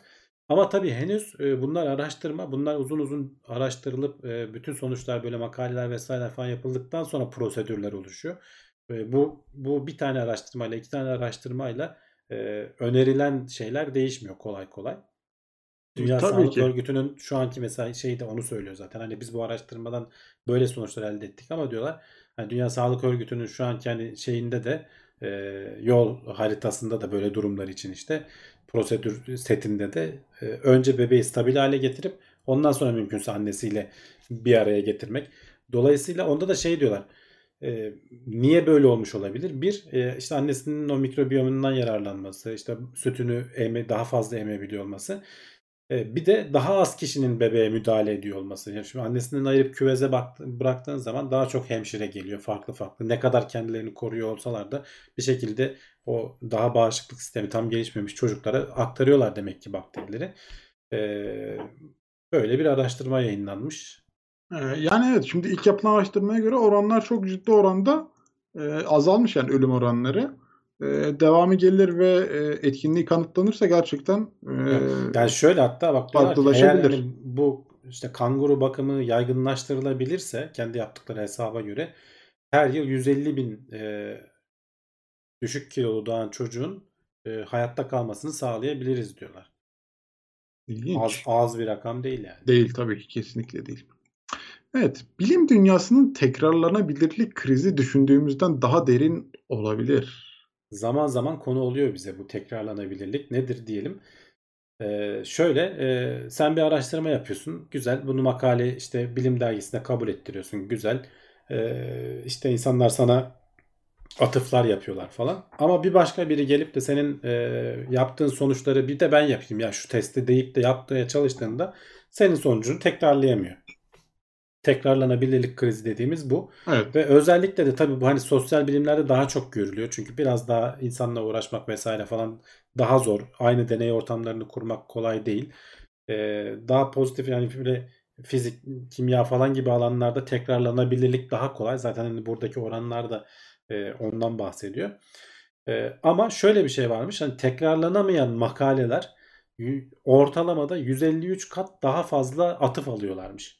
Burada çok ciddi bir sorun var. Niye? Çünkü e, tekrarlanamayan makaleler muhtemelen diyorlar e, şey daha sansasyonel hani daha böyle ilgi çekici daha böyle şey yapan hatta Twitter'da vesaire falan daha çok duyuluyor. Bu işin içine bir de sosyal medya girdi şimdi. Biz Tabii bile ki. burada hani hep böyle makalelerden falan konuşuyoruz. Bizim de ilgimizi çekenleri alıp buraya getiriyoruz. Yani kesinlikle tekrarlanabiliyor mu, tekrarlanamıyor mu? Oturup ben de oturup hepsine bakacak kadar zamanım yok. Şimdi bunlar daha çok gündeme geldiği için dolayısıyla araştırmacıların da önüne daha çok düşüyor. Dolayısıyla daha çok atıf almaya başlıyorlar. Ve yani hiç az da bir rakam değil. Yani ortalamada 153 kat ki hani bazı dergilerde 300 kata kadar çıkıyor diyorlar. Nature ve Science gibi Hı hı. tekrarlanamayan şeyler. Burada da şöyle bir şey var. Psikoloji makalelerinin her 100 makalenin 39'u tekrarlanabiliyor. Ee, bu ekonomide her 100 makaleden 61'i tekrarlanabiliyor.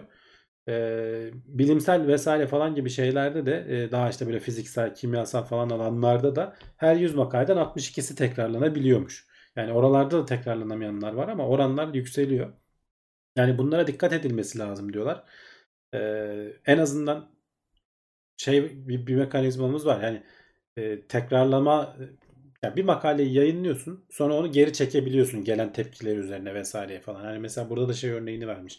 90'lı yılların sonunda yayınlanan şu aşılar otizm yapıyor olayı. Biz hala uğraşıyoruz onunla. Tamam o makale e, 12 yıl sonra geri çekildi. 2010'da 2011'de o makale geri çekti yazan adam. Ama bunu biliyorlar mı? Bilmiyorlar. 98'de yayın hatta kötü niyetli kişiler bu yayınlanan makale işte şunu şunu anlatıyor falan diyor. E, oradaki sonuçlar tekrarlandı mı tekrarlanmadı mı bilinmiyor.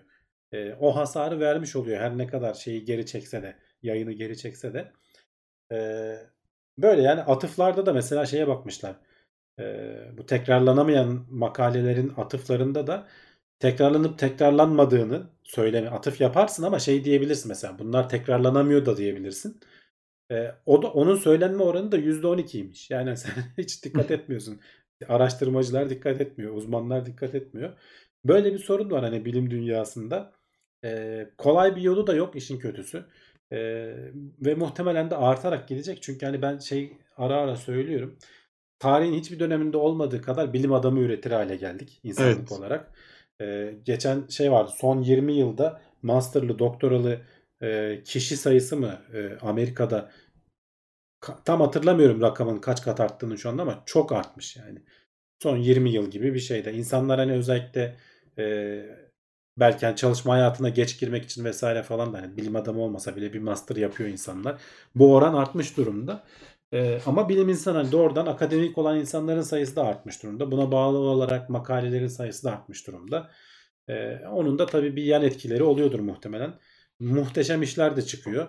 Ama yani insanlar sonuçta e, iş yapıyorlar hani akademisyenler de bazen hani kötü işler çıkaranlar da veya sabunlayanlar falan da oluyordur yani mutlaka.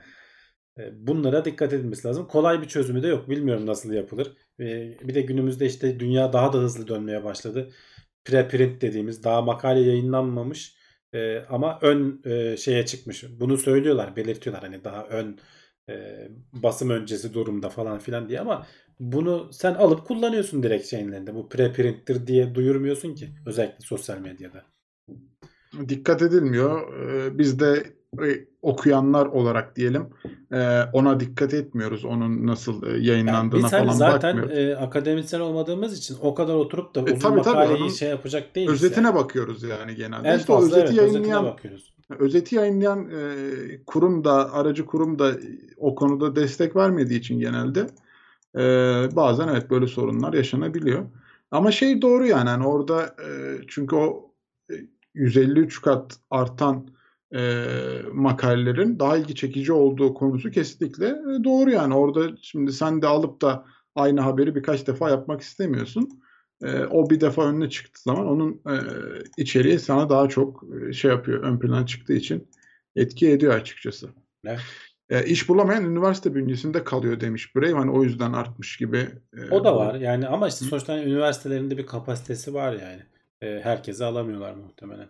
Bir daha Zaten en iyilerini seçiyorlardır. Tabii canım hani doktor yapmak için ama illa hani üniversite personeli olmaya gerek yok diye herhalde değil mi? Hani o tezini yapıp tekrar Tabii, kendi tabii. işinde yapabilirsin sonuçta. Onda bir problem yok. Ama tabii onun da bir etkisi var mı? Bakılabilir. E, haberlerimiz e, bu haftalık da bu kadardı. Bir ufak 10 dakika falan erken bitti tahmin ettiğimden. Genelde bir saat sürdürüyoruz. E, gene İki haftadır biraz az haberler. biraz az evet gündemler şey Dünyaya rehavet çöktü. biraz durgunluk dönemine girdi. var var.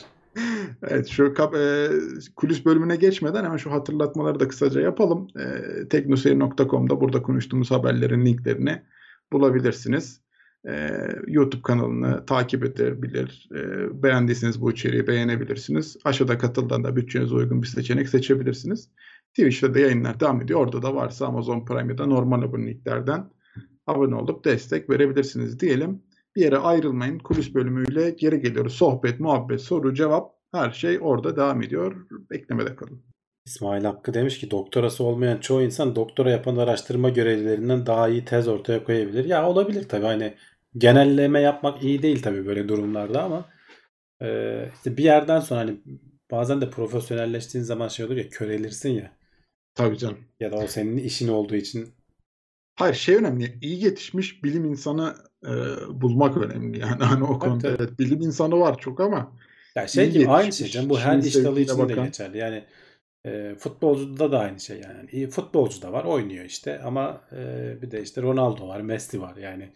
Bilim insanı için de aynı şey geçerli. Doktor için de aynı şey geçerli. Hakim için de aynı şey geçerli. Sayı arttıkça e, bunların şey kaçınılmaz. Bir de genel olarak sistemik bir sorun var. İşte burada sosyal medyası vesairesi falan nasıl çözüleceğini kimse de kolay kolay bilmiyor açıkçası. Bir şey de söyleyemiyoruz. evet. Evet sorulara bakalım. Var mı arkadaşlar? Bu hafta ne konuşuyoruz? Şimdi ben e, biraz şeyden bahsetmek istiyorum. Şimdi hanım korona oldu dedik ya. Süreçten biraz bahsetmek istiyorum. Başıma neler geldi, neler gitti, nasıl gerçekleşti o süreç diye. Hani en azından belki buradan da süreci merak edenler varsa onlara bilgi olsun.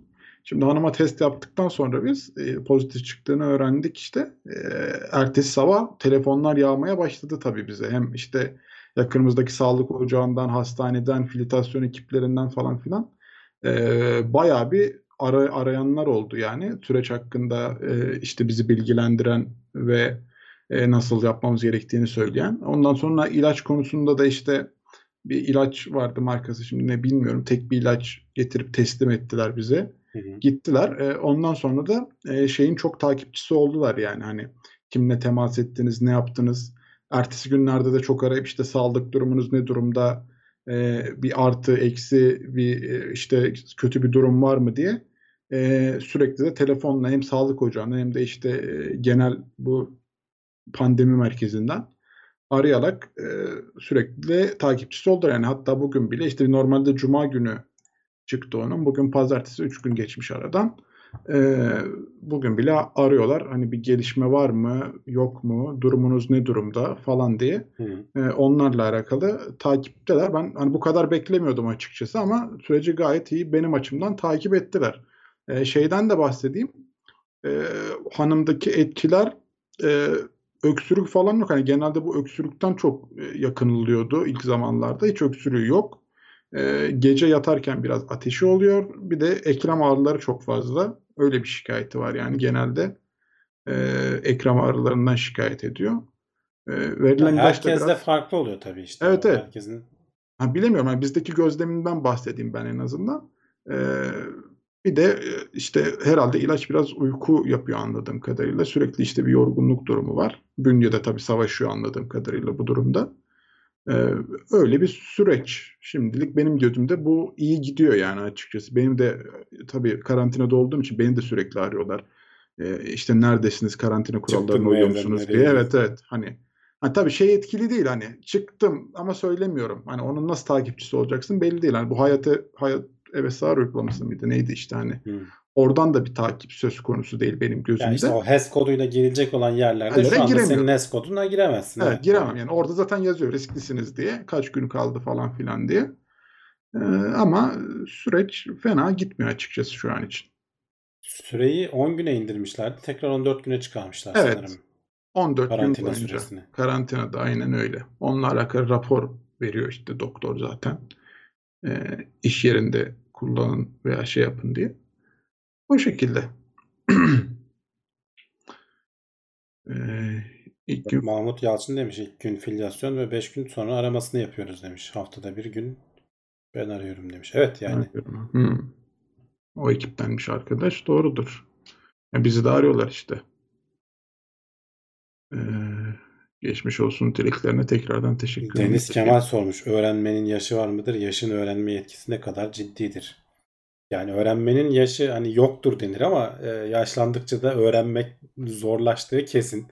Ön yargıları falan artıyor insanın. Yeni şeylere farklı düşünme şeklinde kapalı oluyorsun. O yüzden hani tabii ki 60 yaşında da bir şey öğrenirsin azimle de yaparsan ama 20 yaşında öğrendiğinin hızından daha yavaş bir şekilde öğrenirsin. O anlamda öğrenmenin yaşı yoktur ama e, gitgide de zorlaşıyor. Orası da kesin.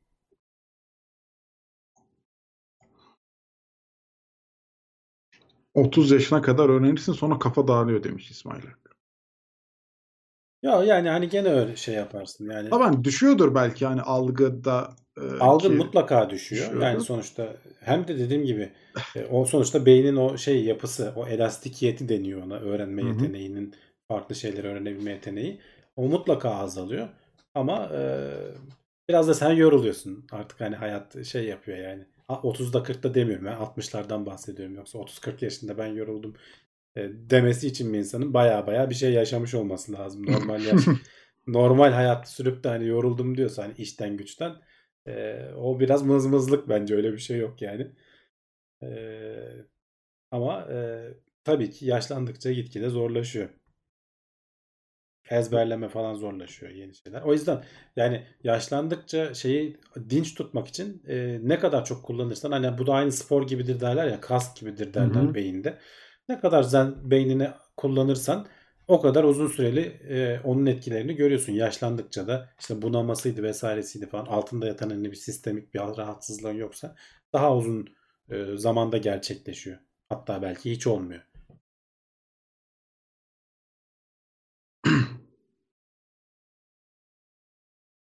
Para kazanmak gibi bir kaygınız olmasa hangi şehirde yaşamak isterdiniz? Şehirde yaşamak istemezdim. Onu söyleyebilirim. Para kazanma gibi bir derdimiz olmasa ya da çocukların okulu bilmem nesi. Çünkü sadece para kazanma da değil. Tabii, Şimdi artık uzaktan da yazılımcıyım ben. Uzaktan çalışabiliyorum. Hani öyle insanlar var. Digital nomad diyorlar. Dijital göçebe. Adam alıyor çantasını, bilgisayarını bilmem nesini. İnternet olan herhangi bir yerde işi yapabiliyor ama işte aile olduğu zaman, çocuk mocuk olduğu zaman okuluydu bilmem nesiydi bir yere bağlanmak zorunda kalıyorsun. Ee, nerede yaşamak isterdim? Bir deniz kenarı olurdu yani herhangi bir Ege şehri, Akdeniz şehri, hatta işte ilçesi, köyü diyelim. Evet, Ya da bir olur. orman, dağ köyü falan. Niye olmasın yani? Ee, bir de Starlink verin bana tamam gerisini hiç şey yapmam yani. Ama şimdi market falan da biraz şey ya hani sen e, mesela şeyi arar mısın abi? Kapıma getirsinleri arar mısın yoksa Ya ararım aslında. Bu aralar çok elimiz ayağımız oldu öyle şeyler yani. Ama onda da şey getirsen ya artık e, bu neydi dronlarla getiren kuryeler var ya. Oo, abi tamam sen ütopik dünyayı kurdun şimdiden. Ha, neden olmasın? Bunlar olabilecek şeyler. Tabii canım para sınırsız diyorsun zaten yani. Ya da para biri alır derdiniz- gelir aslında ya. Çok da dert değil yani. Ya evet ya da işte ben ben arada bir şehre ineriz canım yani ne yapalım o da bize hareket olsun. olabilir. Gerçi şeyi falan da hani bilmiyorum. Bu işte orman yakınında yaşamak falan nasıldır? Ayı mayı gelir bir şey olur. Ne yapacağımızda elimiz ayağımızda biz artık şehir hayvanı olmuşuz yani. Oralarda şey oluruz yani. Değil mi? Yabancılık çekeriz. Yabancılık çekeriz kesin çekeriz yani. Ya işte ama onun da şartları ona göre ya. Onu da arıyor insan. Ali Can Işık demiş ki 7 senedir çalışıyorum. Bilgisayar mühendisiyim. Artık daha çok bir şeyler öğrenmektense evde boş boş oturmak istiyorum. İşte o öyle olmuyor. Bilgisayar gibi böyle sürekli değişen bir alanda e, şeyin varsa, e, uzmanlığın varsa kendini yenilemek zorundasın. Yoksa dışında kalıyorsun sistemin.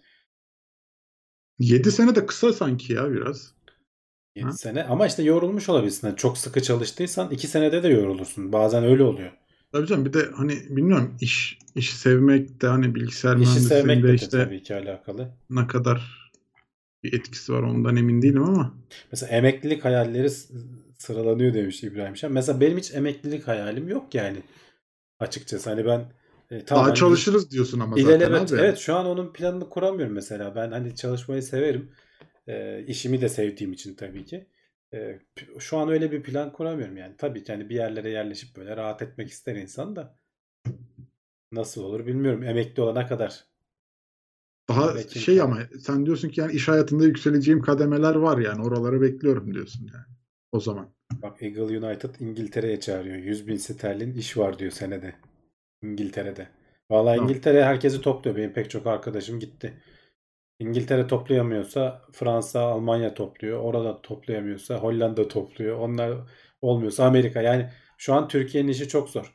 Yani biraz yetiştirdiğin zaman hiç gidemeyen yani yurt dışına gidemeyen de e, şey oluyor. Uzaktan çalışıyor. Gene onlara çalışıyor. Şu an bu Covid döneminden sonra biz eleman bulmakta çok zorlanıyoruz. Şu an çalıştığım yerde yazılımcı arıyoruz mesela. Ben ara ara söylüyorum. Geçen hafta da hatırlatmıştım. Evet, Evet. yani eleman bulmakta çok zorlanıyoruz. İyi elemanlar gitmiş mi diyorsun? Hala da aranızda olanlar varsa e, bu işe girin arkadaşlar. Hani yazılım işlerine e, merakınız varsa. Hele İngilizce biliyorsanız e, hayatınız kurtulur yani. Yatta yaşamak yakışır demiş Hamdi abi. Vallahi olur.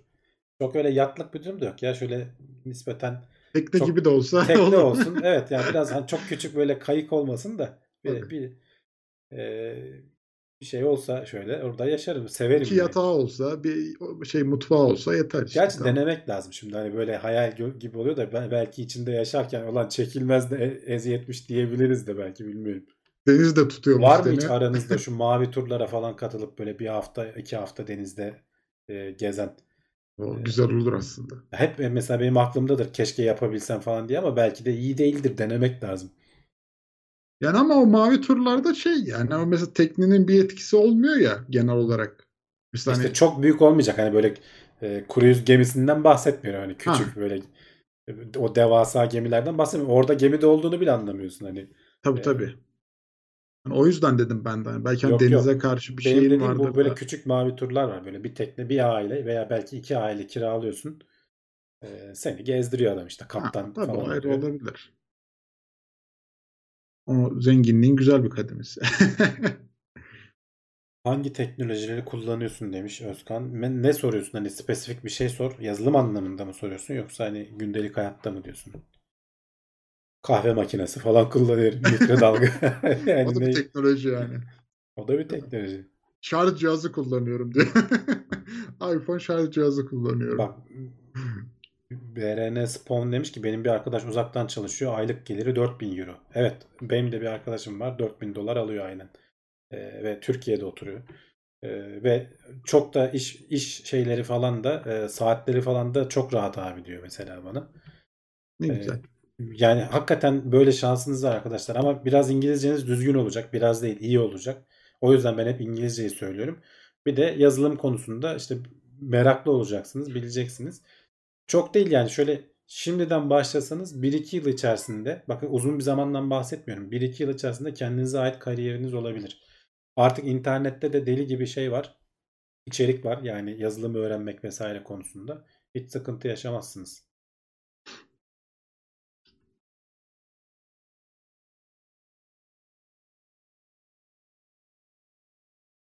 Hmm.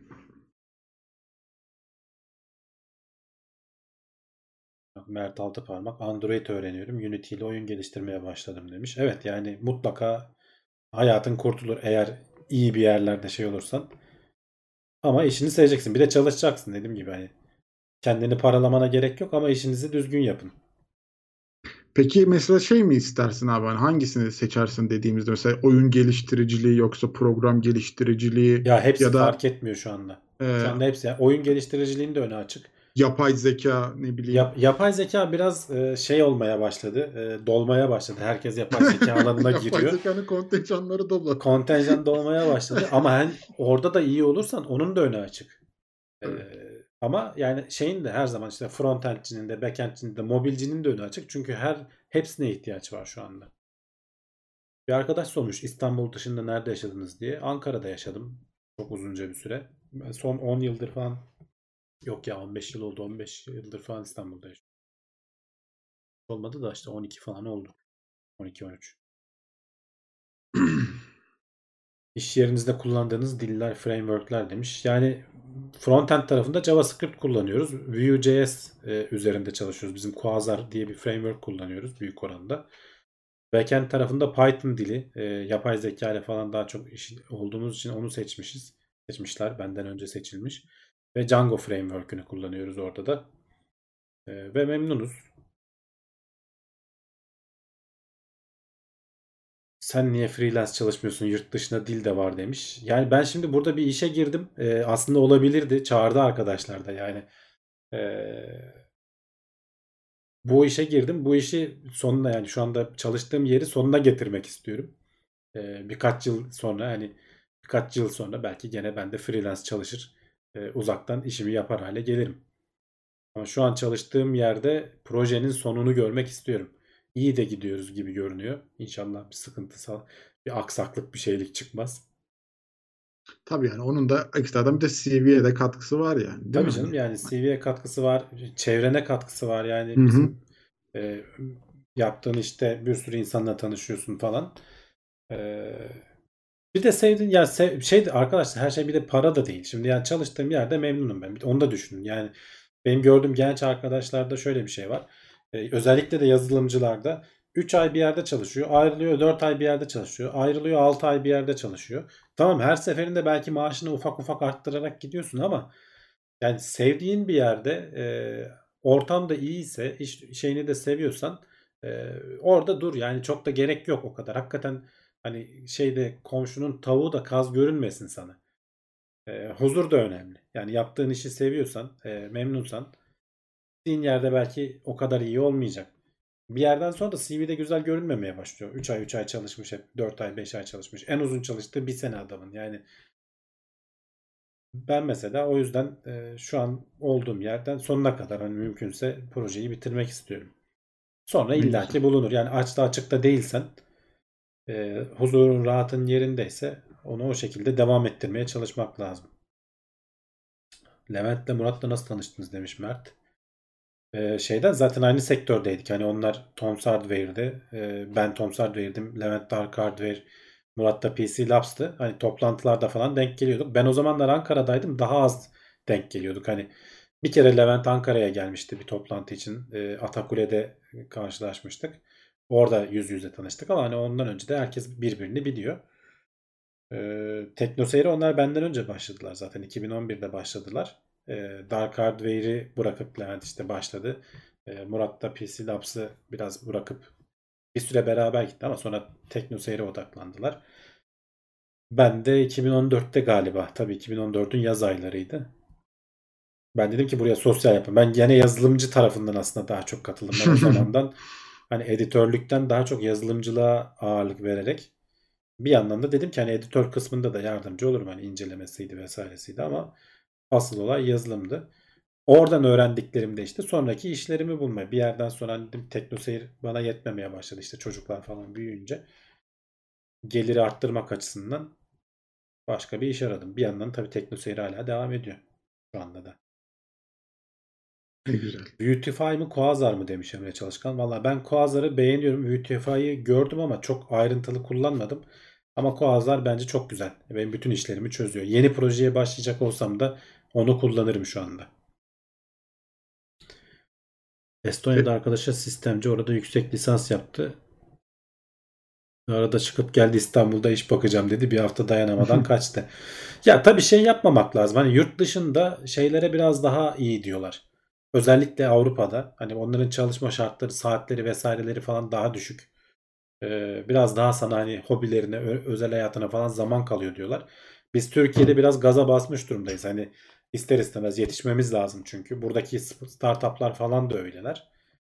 Ee, hani oradaki ülke, oradaki şartlarla Türkiye'yi birebir karşılaştırmamak lazım. Yapacak bir şey yok yani.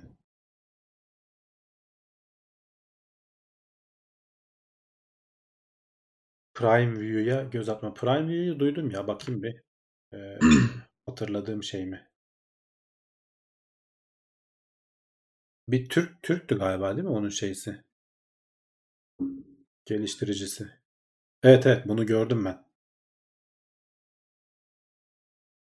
Ya Quasar'ı şeyden dolayı seviyorum. Prime View'da o var mı bilmiyorum da sadece bir şey framework'ü değil. Ee, ön yüz hani böyle tasarımsal bir şey değil.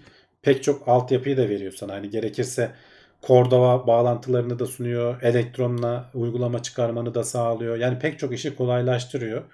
Ee, benim o yüzden hoşuma gitti. Vue'yu de React'a göre daha çok seviyorum. Hani onu da so- sor- soran var mı bilmiyorum ama onu da söylemiş olayım. Prime View'ya bakayım. Biraz daha ayrıntılı inceleyeyim onu. Cevdet'le nasıl tanıştık? Cevdet bizim izleyicimizdi. Ee, bir gün program yapalım mı diye geldi. Biz de yapalım dedik. Havacılıkla ilgili başladık. O e, biliyorsun havacılık eğitmeni aynı zamanda. Evet. Ee, simülasyon üzerinde bayağı eğitim veriyor pilotlara falan bile verdiği oluyor. Önce havacılık bölümleriyle başladı. Sonra işte psikolog da olup mezun olunca onun o konuda da konuşma yetkinliği olunca onunla ilgili de bölümlerde yaptık. Sonra Can işte işi çıkıp teknoloji bilim notlarından ayrılınca Cevdet dedi ki ben devam ettireyim. Bir sene sağ olsun yardımcı oldu. Sonra onun da kendi işleri ağır bastı. Falan filan. Kablosuz yerine kablolu kulaklık kullanmanızın bir nedeni var mı? Yani benim bilgisayarda şey yok, alıcısı yok. o yüzden. Yani benim de yakınımda kablolu e, var. O yüzden yani hani bir sebebi yok. Kablosuz kulaklığım da var ama bilmiyorum. Yani bilgisayarın önünde otururken kabloyu takı veriyorum. Ee, mobil uygulama geliştiricisiyim. Yurt dışı için mülakatta algoritma soruları ne kadar önemli olur? Ya onu bilemiyorum. Ee, yani algoritma soruları biraz saçma. Ee, hani insanlara e, yani çünkü çok nadir kullandığın şeyleri sorabiliyorlar. Hani onları ezberlesen soruları da cevaplayabiliyorsun. Ben kendi hani yaptığım iş görüşmelerinde ben de katılıyorum. Algoritma sorusu sormuyorum kimseye.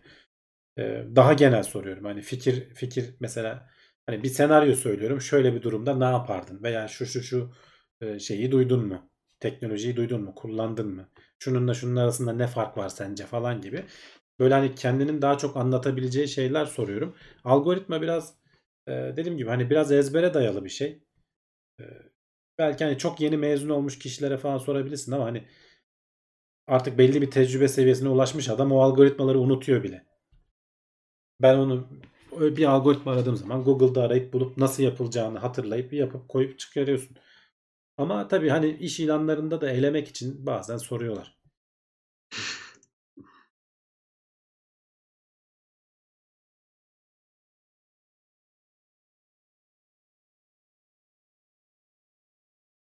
Yani evet burada da mesela demiş ki yoğunluktan burada hafta sonu bile çalışıyor. Yemeğe gidiyorduk. Proje çöktüğünde yemeğin ortasında laptop açıp uzaktan bağlanıyordu. Yani eğer hani böyle backend tarafında çalışıyorsan veya sistem yöneticisiysen öyle şeyler var ne yazık ki. O Avrupa'da da öyledir. Hani sistemin hay- hayatiyeti sana bağlıysa Avrupa'da da e, belki hani tek kişi olmaz iki kişi falan bakarsınız ama e, orada da birileri emin ol hafta sonu e, mesaiye kalıyor. Belki dönüşümlü kalıyorlardır. Tabii canım sistemin sürekli işlemesi lazım ya. Tabii. Kapandı Ya biz- pazartesi bakalım olmuyor yani. Ya özellikle de startuplarda biraz daha şey oluyor tabii. Ee, Startup'ın geliri nispeten az oluyor. Ee, Şey e, çalışan yap- yapılması gereken iş sayısı çok oluyor. Yani o biraz şey büyüyüp belli bir aşamaya gelince yeni elemanları falan da bünyene katarak o dengeyi sağlıyor. Ama başlangıç aşamasında e, biraz çaba gö- göstermen gerekiyor. Ona yapacak bir şey yok. Şu an bizim mesela benim işlerim çok yoğun. Deli gibi çalışıyoruz yani 2-3 haftadır ben günleri bile karıştırıyorum artık yani. O kadar yoğun geçiyor demek. Aynen.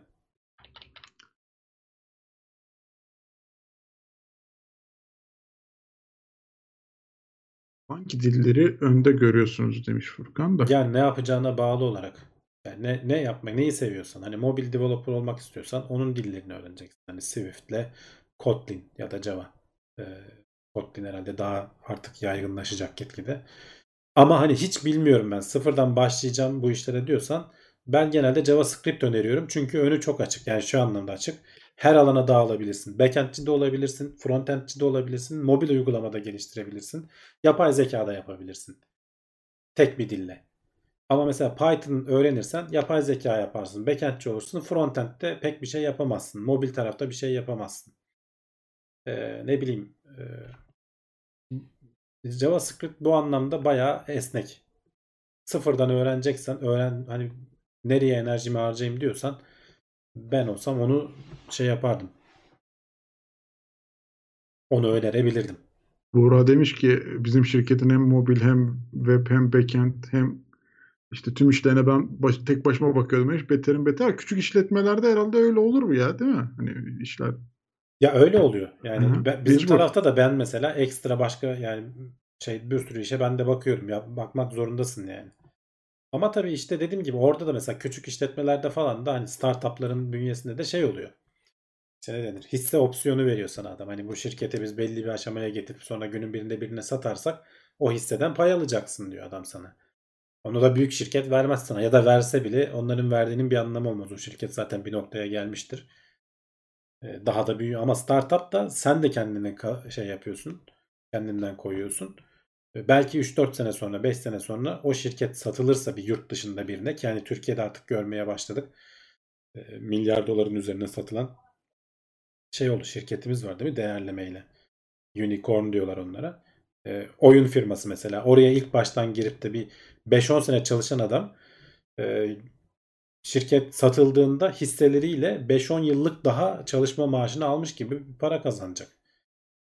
Düşünsene 5-10 yıllık 5-10 yıllık çalışmanın karşılığını alıyorsun. Yani ne kadar ciddi bir para alıyorsun aslında. Ki bu senin kilit ol- rolüne göre 40 yıl, 50 yıl, 80 yıla da çıkabilir. Ya da şirketin satılış şeyine göre, bütçesine göre de çıkabilir.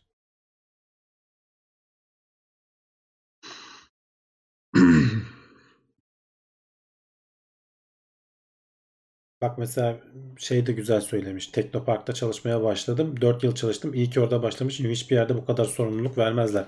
Yani çok çalışıp çok sorumluluk alıyorsan çok şey de öğreniyorsun demektir. Çok daha kilit rollerde oluyorsun demektir. O işin o, o tarafında düşünün yani. tabii öğrenme açısından e, etkili yani. İşlerin sizin üzerinizden yürümesi. Orada yanlış Tabii, da yapsanız tabii. yani o yüzden mesela ne kadar çok farklı alanda fikir üretebilirsen eee, o kadar çok alanda da kendini geliştirirsin. Seed fund aşamasında maksimum verilmesi gereken hisse yüzdesi nedir sence yatırımcılara? Vallahi hiçbir fikrim yok. Yani projesine göre, ihtiyacın olan paraya göre değişir. Geleceğin dili Rust mı? Rust da önü en açık olan dillerden biri. Ee, C++'ın yerine geçecek diyorlar. Yavaş yavaş da geçecek yani. Hani bu bir anda olacak bir şey değil ama şimdiden şeyler başlamış. Microsoft falan bazı temel şeylerini Rust'ta geliştirmeye başlamış. Google e, bazı temel şeylerini Rust'ta geliştirmeye başlamış. Bellek yönetimi çok iyi olduğu için biraz farklı bir mantaliteyle çalışman gerekiyor. E, bellek yönetimi çok iyi olduğu için e, sonradan bug'lar çok az çıkıyor diyorlar. Tamamen o düşünülerek yazılmış bir dil. E, web içinde işte bu yarın bir gün bu tarayıcılarda JavaScript yerine bildiğiniz binary kod kullanıyor olacağız. WebAssembly diyorlar. Rust ona compile edilebiliyor falan. E, ufak ufak Rust öğrenmeyi düşünebilirsiniz ama e, yani çok kolay bir dil değil öğrenmek açısından. Biraz daha hani Python'a göre, JavaScript'e göre daha zor. Onu da bilin. Go da iyi dillerden biri mesela yani. Bu aralar pek çok şeyde kullanılıyor.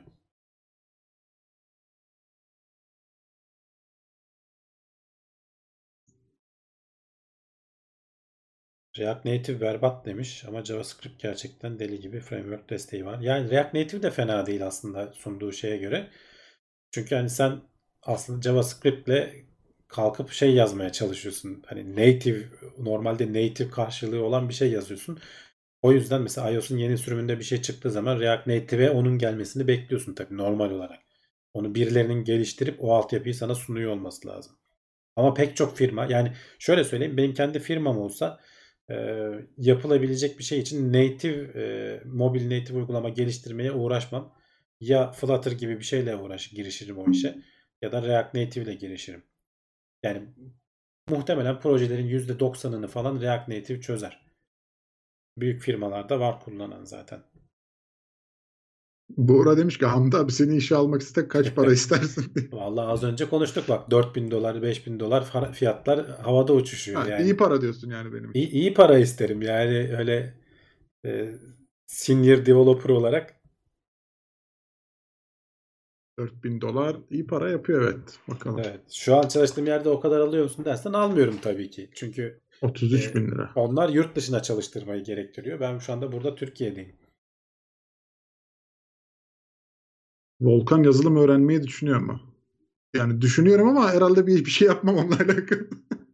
Keşke öğrensem Seviyor musun? Önemli olan o. Kaç Ya işte yaşındasın evet. Volkan sen şimdi? Ee, 28. O zaman yani şöyle söyleyeyim. Eğer 30'da seviyorsan işin sektörün içindesin diyorsun. ve evet ve 30 yaş şey değil. Öyle düşün. Yani eee, geç bir yaş değil.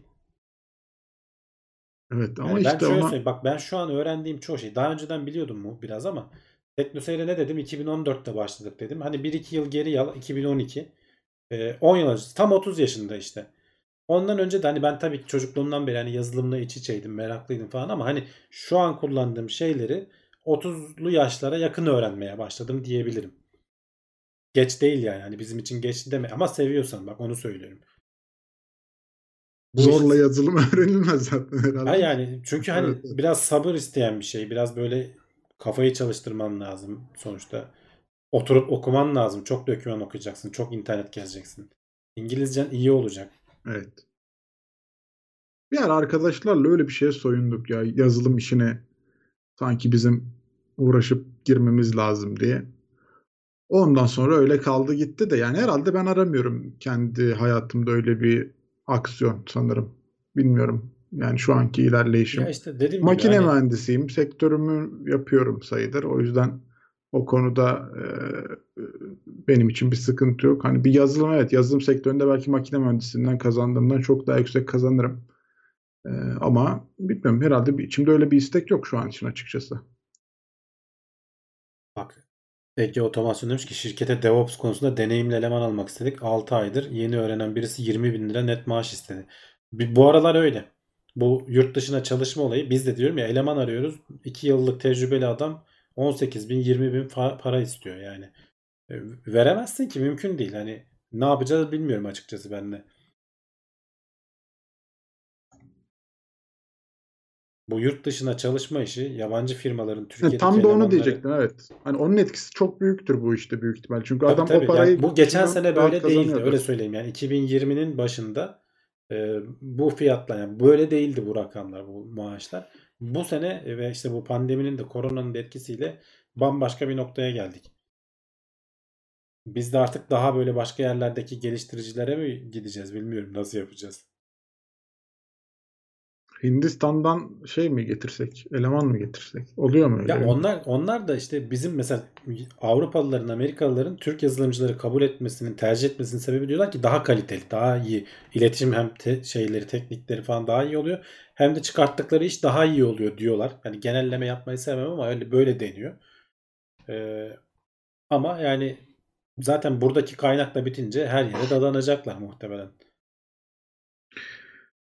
Mesela Bahadır demiş ki oyun motoru için ne dersiniz? Unreal bilen piyasada iş bulabilir mi? Sanki oyun sektörü yazılımdan daha dar bir kesime hitap ediyor. Ya oyun e, oyun sektörü evet biraz daha dar. Ee, sonuçta hani yazılım dediğin zaman web sitesi dediğin zaman atıyorum mesela en basitinden herkesin bir ihtiyacı olabiliyor. E, veya uygulama dediğin zaman. Ama oyun dediğin zaman daha böyle kendini bir yere sınırlamış oluyorsun. Hele Unreal dediğin zaman yani e, o motoru biliyorsan oyun firmaları arasından da kendini bir yere sınırlamış oluyorsun. Yani o yüzden mümkün mertebe biraz daha şeyi genişletmek lazım. Skalayı genişletmek lazım. Ya mesela o konuda mobil oyun geliştirmek herhalde daha bir şey mi olur Yani acaba? mobil mesela herkesin elinde var. Bence de hani sıfırdan başlayacaksan ve ben illa oyun yapacağım diyorsan mobile odaklan derim ben. Evet. Orada çünkü asıl şey. Çünkü bir anda hedef kitlen böyle hani Steam oynayan masaüstü insanlar olmuyor da herkes oluyor. Yaşlı amcasından Yaşlan küçücük çocuğuna aynen kadar. yani. Aynen. Yani evet o konuda hedef belirlerken onlara dikkat etmek çok önemli açıkçası. Evet. Bak Buğra demiş ki yalnız orada büyük bir yanılgı var. Yurt dışında iş yapan yazılımcıların bahsettikleri paranın %30 civarı gelir vergisine gidiyor. Yani teoride evet dediğin doğru da pratikte öyle olmuyor. Bir şekilde herkes yolunu buluyor. Nasıl yapıyorlar bilmiyorum ama şey de var. Devletin eğer kendin mesela yurt dışına fatura kesiyorsan 600 geçen işte Murat o yayında vergi e, uzmanlarını çağırdığı yayında konuşmuştu. 600 bin TL'ye kadar mı ne vergiden muafsın. Zaten o paralarla yıllık o paraya ulaşman mümkün olmuyor. Eğer ama kendin fatura kesiyorsun. Onların elemanı falan oluyorsan işler değişir. Yani bunu bir muhasebeciye danışmak lazım. E, net bilgi almak lazım. Ama dediğin gibi belki de %30'unu vermek zorunda olmayabilirsin.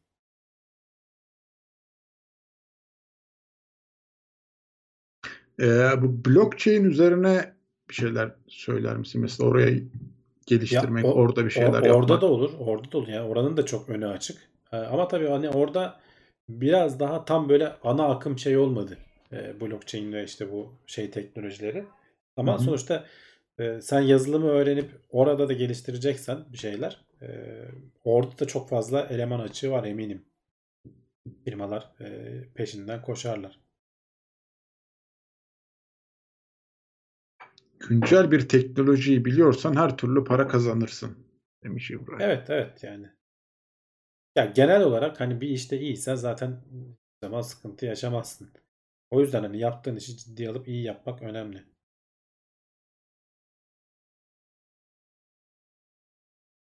Mobilin müşterisi çok demiş. Evet.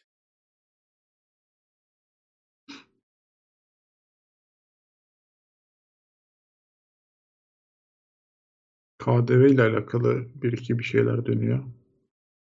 KDV iadesi de alıyorsun demişler ama Yok yok benim dediğim gelir vergisiyle ilgili. Yani o yurt dışına e, esnaf gibi ürün üretip satıyorsan devletin bir şeyi var. Hatta dediğim gibi yıllık 600 bin liraya kadar falan. Yani sen onların elemanı olmayacaksın. Onlar senin sözleşmeli e, pers şey gibi alacak. Pe- Personel demeyeyim de e, firma gibi, hizmet gibi.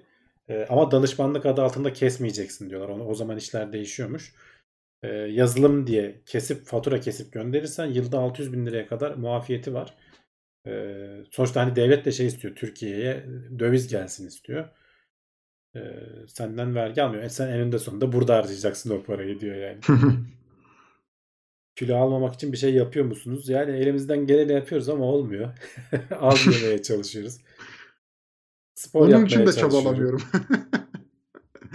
o konuda Sende bir şey yok. Sen zayıfsın da ben gitgide yaşlandıkça bir de şey oluyor. İnsanın bünyesi yavaşlıyor, kilo da artıyor ister istemez. SSD mining yapan sistem nedir? Küresel bir depolama cihazı gibi bir şey mi yapılmaya çalışıyor? Öyle bir şey yapılmaya çalışıyor da ben de bilmiyorum ya ayrıntısını. O kadar çok Evet, proje çıktı çok- ki artık çok takip karışık. edemez oldum yani. Geçen hafta e, yayınımızda da adı geçen abimizin coin'i falan da çıkmış tuhaf tuhaf. Hmm. Peker coin. Fortran kullandınız mı hala güncel bir dil mi? Yani hala güncel bir dil değil ama kullanılıyor bilimsel özellikle projelerde. Ee, Fortran'la ama hani kolay kolay iş bulabilir misin? Zannetmiyorum.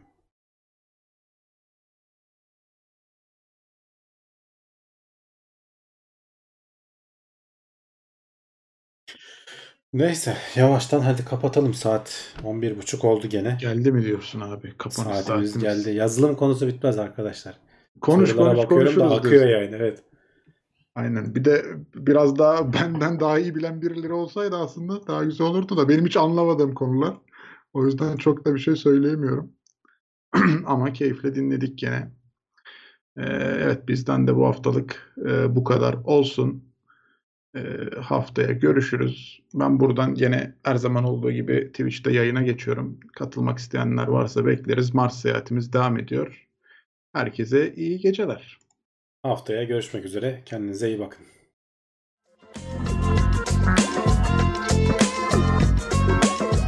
Tailwords teknoloji ve bilim notlarını sundu.